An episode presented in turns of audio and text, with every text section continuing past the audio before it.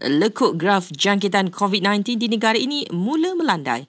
Ketua Pengarah Kesihatan memaklumkan kadar kebolehjangkitan atau R0 terus mencatatkan penurunan. Menurut Tan Sri Dr. Nur Hisham Abdullah, R0 terkini ialah 0.97 berbanding 0.99 semalam dan 1 kemarin. Labuan masih mencatatkan kadar tertinggi mengatasi kadar negara iaitu 1.26 diikuti Negeri Sembilan 1.17 dan Sabah 1.16. Semalam juga 5,271 kes dicatatkan di seluruh negara dan 82 pesakit meninggal dunia. Selangor masih mencatatkan kes harian tertinggi itu 1,374 diikuti Sarawak 703 dan Negeri Sembilan 571. Tidak mengemas kini aplikasi MySejahtera bukan menjadi kesalahan seperti yang disalanggap sesetengah pihak.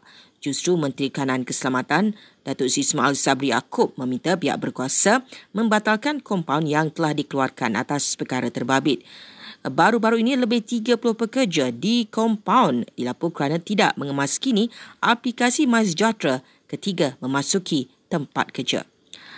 Polis Ampang Jaya mengkompaun 8 individu kerana melanggar SOP PKP di sebuah trek jogging.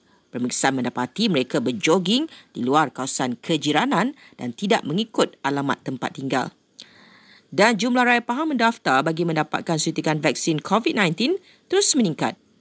Menteri Besar Pahang, Datuk Siwan Ruziwan Ismail berkata, kini melebihi 43% berbanding 39% minggu lalu. Menurut beliau, ia membuktikan rakyat Pahang menyahut seruan dan saranan kerajaan untuk mendaftarkan diri bagi mendapatkan suntikan vaksin itu.